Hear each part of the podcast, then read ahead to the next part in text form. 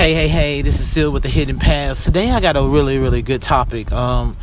it's being able to release the emotional uh this is this is a good topic. The first thing I want to talk about is just overall, you know, when you have someone you love or someone you grew out of, um, you grew up with and are you either experiencing in life and life events and you was the nucleus of being around them and stuff like that. One thing about this journey, and I think it's real, real tough because a part of being on a spiritual journey is that you do you are researching and you are lecturing with God to better yourself, and there's certain things you can't explain, need to teach to the masses because of the mindset of what people perceive because people can only perceive how far or what they've been learned and taught. Well, the thing about God's lectures is, and God's teaching is, it teaches you things outside of what the world thinks, outside of what you're going to gather. So, with this topic, I just want to be able to just really reflect on the fact that this is how big of emotional sacrifice and pain it is when you know that someone that you have um, lived around or grew up with, whether it's father, mother, sister, brother,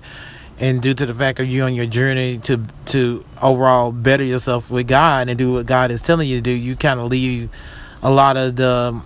the worldly things behind, and you kind of leave everything that's attaching itself to it. But the emotional side of it is when you find out that that person that you once knew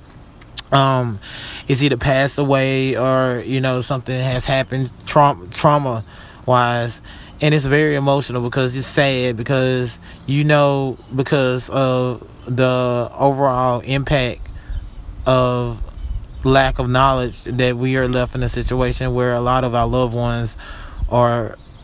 are being sacrificed to the world. You see what I'm saying? And it's very, very uh, heartbreaking because people can't understand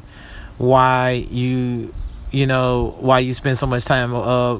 in this area where God got you and you're not over here in this worldly area. But these things happen and these things these things are very it's very emotional um, to know and it's very um, overbearing uh, to feel after you know there's something that you know you uh, for years have been trying to teach the path. But the tab the path can only be taught to those who have accepted it a long time ago. And it, it, it's something in us that knows when to accept something and when to not. But this is, is, is I want everybody that have ever experienced that type of feeling to lift their head up. And I know it hurts. I know it's, it's to feel like you should have did something better than what you did, but you only done what you know God told you to do, which is to choose to choose take your cross. And if you love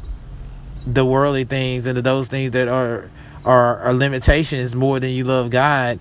then God is not going to be able to choose you and use you as worthy material. So for the sacrifice, you did what you have to do on God's end, and you got to always hold your head up and push forth with the walk, push forth and be stronger for your ancestors, for your family you have lost in the world because there are a lot of things out there there in, in, in an impact and it's a lot of things we can't explain but you have to keep your head up and be that soldier that overcomes and be the hero of your ancestors and of your family